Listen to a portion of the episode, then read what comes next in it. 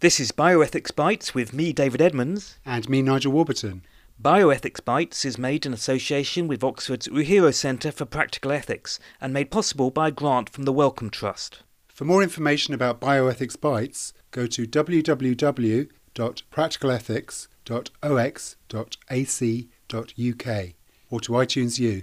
If a patient decides she doesn't want to live any longer, should she be allowed to die? Should she be allowed to kill herself? If a patient is in no condition to decide, perhaps she's in a coma, then should somebody else be able to decide for her whether or not she continues to exist? Who should take on that role? Is there a moral difference between killing and allowing someone to die? And is the role of the doctor always to prolong life? Peter Singer of Princeton University is one of the world's leading bioethicists. Peter Singer, welcome to Bioethics Bites. Thanks, Nigel. It's good to be with you. We're going to focus on questions about life and death decision making. You're famous as a utilitarian. How do you approach the issue of deciding in medical cases whether someone should live or die?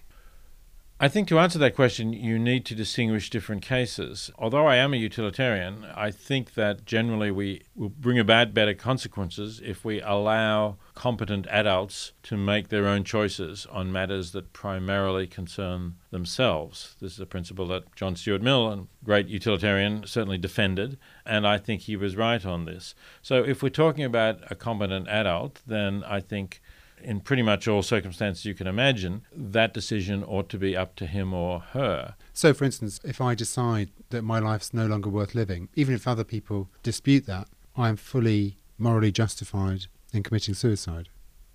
I would want to distinguish between saying you're fully morally justified in doing it and the question of whether anybody is justified in stopping you doing it.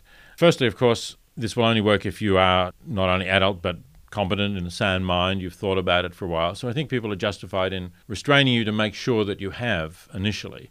But if you really have thought about it and you are fully competent, then I think in the end it's your decision, and we should not use the law or coercion to stop you making it.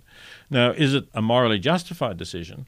Not necessarily, because it's possible that because of your death, that will have a harmful effect on others. And it's possible that you made the wrong decision in that basis because you didn't give sufficient weight to the interests of others. So you could have made an unjustifiable decision, but not one I think that we would be entitled or ourselves justified in preventing you from making. The usual situation in medical cases, though, is other people making a decision about my life. They decide because I'm in a coma, or they decide because I'm not actually coherent enough to be able to think through what my life chances are anymore. These are controversial questions about euthanasia. So, how would you approach those? Well, firstly, I'm not sure if you're factually correct that this is the usual situation, because obviously there are many other situations that do occur where doctors ask patients if they want to have further treatment, and the patients may say yes or no. So they're then making their decision. Secondly, if in fact you're right, and this is not the standard way that things happen, then I think that's something that needs to change. And in my experience, I've been involved in bioethics since the late 1960s or, or, early 1970s. In my experience, there has been a, a, very significant shift, at least in the Western world, in that recognition of the autonomy of the patient and the right of the patient to make those decisions when we're talking about accepting or refusing life prolonging treatment. So, in other words, when we're talking about what is sometimes called passive euthanasia, if a patient suffering from cancer says, Doctor, I don't really want to have any more treatment, I just don't think it's worth it, and I know I only have a couple of months to live, I think it's time for me to go. In Britain and the United States and Canada and Australia, most countries that I know best, most doctors would say, okay, that's your decision. In some other countries, in Japan perhaps, that might not happen in that way you know, there are different standards, but I think it's important that we promote the idea of patient autonomy in this area. It's one thing to say, don't continue the treatment, but it doesn't follow that because I want the treatment to continue, that it's either medically advisable or even financially possible. Yes, you're right about that. And sometimes doctors may say, look, we simply have no further treatment that we can offer you. We can only offer you palliative care at this point. So that may be where it's medically not feasible. There can also be cases, at least in countries where we have health care provided by the taxpayer, a national health service or something like that, where doctors might say, This is not something we can provide. We just don't think that the benefits are enough to match the costs. And I think doctors should be upfront and open about that. They might get some pushback from patients, but sometimes that is the situation. The other problem has, in the past at least, been more common, and that is where doctors believe that their duty is to prolong life and give patients treatment. Perhaps the patients are not competent now if we switch to those sorts of cases. Give patients treatment that really is not in the patient's interest, or if they are competent, push treatment on them, holding out hopes that are not very realistic that the treatment might really help. The way you said that, you seem to imply that the doctor's role isn't necessarily to prolong life.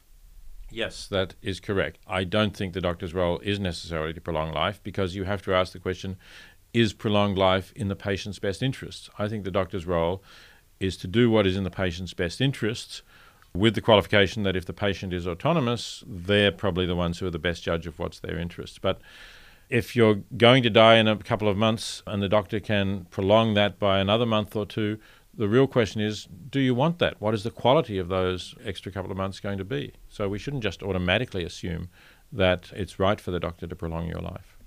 But if I choose to have a longer life of inferior quality going into pain and so on, I'd rather live in suffering, even if it's acute. Is that the kind of choice that a doctor should support? Yes, I think if that's what you want and if it's within the cost benefit ratio that the healthcare system works under.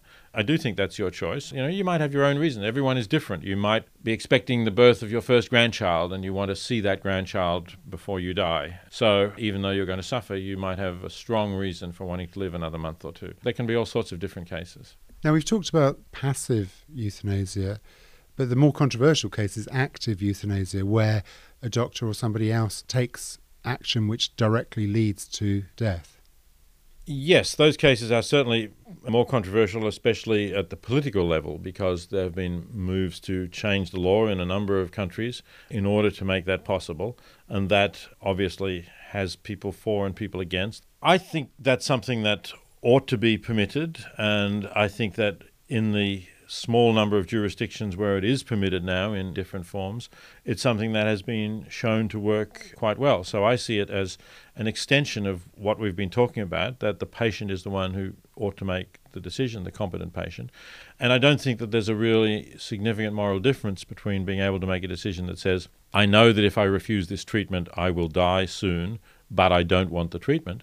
And on the other hand, saying, I know that if you give me a lethal injection, I will die soon, but I don't want to live, so I want you to give me that injection. There is a difference, not from the point of view of the patient, but from the point of view of the person administering the lethal injection, or in the other case of withholding treatment, because for many people it feels much worse to administer a lethal drug than it does simply not to carry on treatment. I see that as a psychological difference more than a deep moral difference. I would respect the psychology of doctors who feel that there is this important difference and who are willing to withdraw treatment or not carry on further treatment, but are not willing to give a lethal injection. But on the other hand, say in the Netherlands, where voluntary euthanasia has been openly practiced for probably about 30 years now, many doctors don't regard those two ways of ending life as being so significantly different, and they are prepared to give a lethal injection. So if they're comfortable with that and it's what the patient wants, then I don't see a problem. Now, when you've expressed this kind of view before, you, some people have caricatured your view as on the slippery slope towards Nazi so called euthanasia programs where people were given lethal injections against their will. How do you stop going down that slippery slope? You're right that that criticism has been flung at me, but I'm glad you said Nazi so called euthanasia programs because although they did use the term, those programs were really directed towards preserving the purity of the Aryan folk and getting rid of useless mouths. They were not in the interests of the people who were killed, some of whom were intellectually disabled but enjoying good lives. So I think what's important is that the decisions should not be made by the state, but that the decision should be made either by the individual or in the case of those who are not competent, such as perhaps infants or people with very severe intellectual disability, by the parents or guardians, so that it should be a decision that is in the best interests of the individuals and the family, perhaps, and not simply something that's done according to rules that the state lays down. Isn't the difficulty there that once you pass the responsibility to the family, they may, may be heavily burdened, as they would see it, by the care of somebody whose life is actually worth living from the, the individual's perspective? It puts them in a terribly difficult situation. It does put them in a difficult situation, but I find it hard to see a better way of deciding this than to allow the parents to make that decision. And they may be influenced by the burden that is imposed on them, but I, I don't think that is unreasonable. If you imagine a situation where, let's say, parents already have a child or children, and they feel that the care of the disabled child is so demanding that they can't pay the attention to their other children that they want to. Plus, they feel that the quality of life of the disabled child is marginally desirable. Maybe it is desirable, maybe it's not, but it's very barely so. Plus, let's assume that the state is not helping them out with the care, doesn't have the resources or the capacities to do that, and there's no one else who would look after that child, then I think that's a very difficult situation. But if the family are in that situation, I think they should be allowed to make the decision that they see as best for themselves and the family as a whole. Some people believe that if a fetus is shown to be severely disabled, that is sufficient justification for terminating that potential child's life. Would you agree with that? Yes, I do. Um, sufficient justification, assuming that that is what the couple or perhaps the pregnant woman feel that they want to do. But I do think that they should be able to make that decision. And if they make that decision, some disability groups feel that is a decision that makes them somehow lesser people in, in the world because society is prepared to tolerate the termination of people with this particular disability. Well, what society is prepared to tolerate is the termination of a pregnancy of a fetus that will develop into a child that will have this particular disability. So I think it's important that the termination of the pregnancy, or even since we were talking about euthanasia, ending the life of the newborn infant, that that is not a person who is capable of expressing a view on it yet. It's a decision to end a life before it's fully begun. And I can understand that some disability groups do feel that in some way this is a judgment that their lives are less worth living than, than those of others. But after all, that judgment is not really one we can fully avoid. It's as if somebody said, Suppose that uh, you're hit by a car as you leave the building now and you break both legs. So you go to the hospital and you say, probably wouldn't have to say it, it would just be assumed, right? Can you please repair my leg so I can walk again? Now you imagine somebody who's in a wheelchair and is has a condition that they'll never be able to walk again saying, "Hey, you just made a judgment that my life is less worth living than yours because you don't want to be in a wheelchair the rest of your life." I think I'd have to say, "Yes, that is a judgment I make. It's not that I don't think you should go on living, of course. It's not that I don't want to give you equal respect. It's not that I don't want the state to put resources into making your life as good as it possibly can be. But I do think, other things being equal, it's better to be able to walk and not to be in a wheelchair. Isn't there potentially a conflict here? Because if we put all the decision making in the hands of parents, in the area of sex selection, for instance, some people might within a particular society prefer to have a preponderance of male children. Cumulatively, a lot of people making that decision could have a disastrous effect for the society, even though individual families it's not really going to make a massive difference to. Wouldn't it be better to have some kind of overseeing committee that decides what you can do rather than to put it all in the, in the hands of the parents? I agree that there are particular cases of which I think the sex selection one is a good example, where there are clearly going to be adverse social consequences, at least in some societies, because of the choices people make. So I think it's reasonable there for the state to say you can only do sex selection if you have some particular reason for it that is not going to lead to that effect. For example, you might allow it where there are sex linked genetic diseases. You might allow it for family balance where parents want to have at least one child of either sex and they already have a couple of the same sex. And you would hope that that would balance itself out because there would be just as many families who have boys and want to have a girl as there would be families who have girls and want to have a boy. So in those cases, there would not be the adverse social consequences. But if it was simply, uh, let's say, a preference for boys, I think the state is justified in saying, no, that's not something that we're going to allow.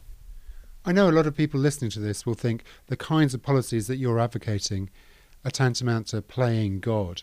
For religious people, you take what you're given, as it were. Well, religious people may feel like that. I mean, I can only say that I'm not one of them. I don't think there is a God, so I think the question of playing God doesn't really arise because that suggests that somehow we're usurping a role that is already being played. I think we're in this world by ourselves and we have to make the best decisions by our own lights And if there is a God, then it seems like he allows us to have our choices on these matters. I mean, he certainly hasn't sent down thunderbolts to destroy people who are trying to have their choices. He hasn't even sort of put up messages in the sky saying, This is contrary to my will, don't do it.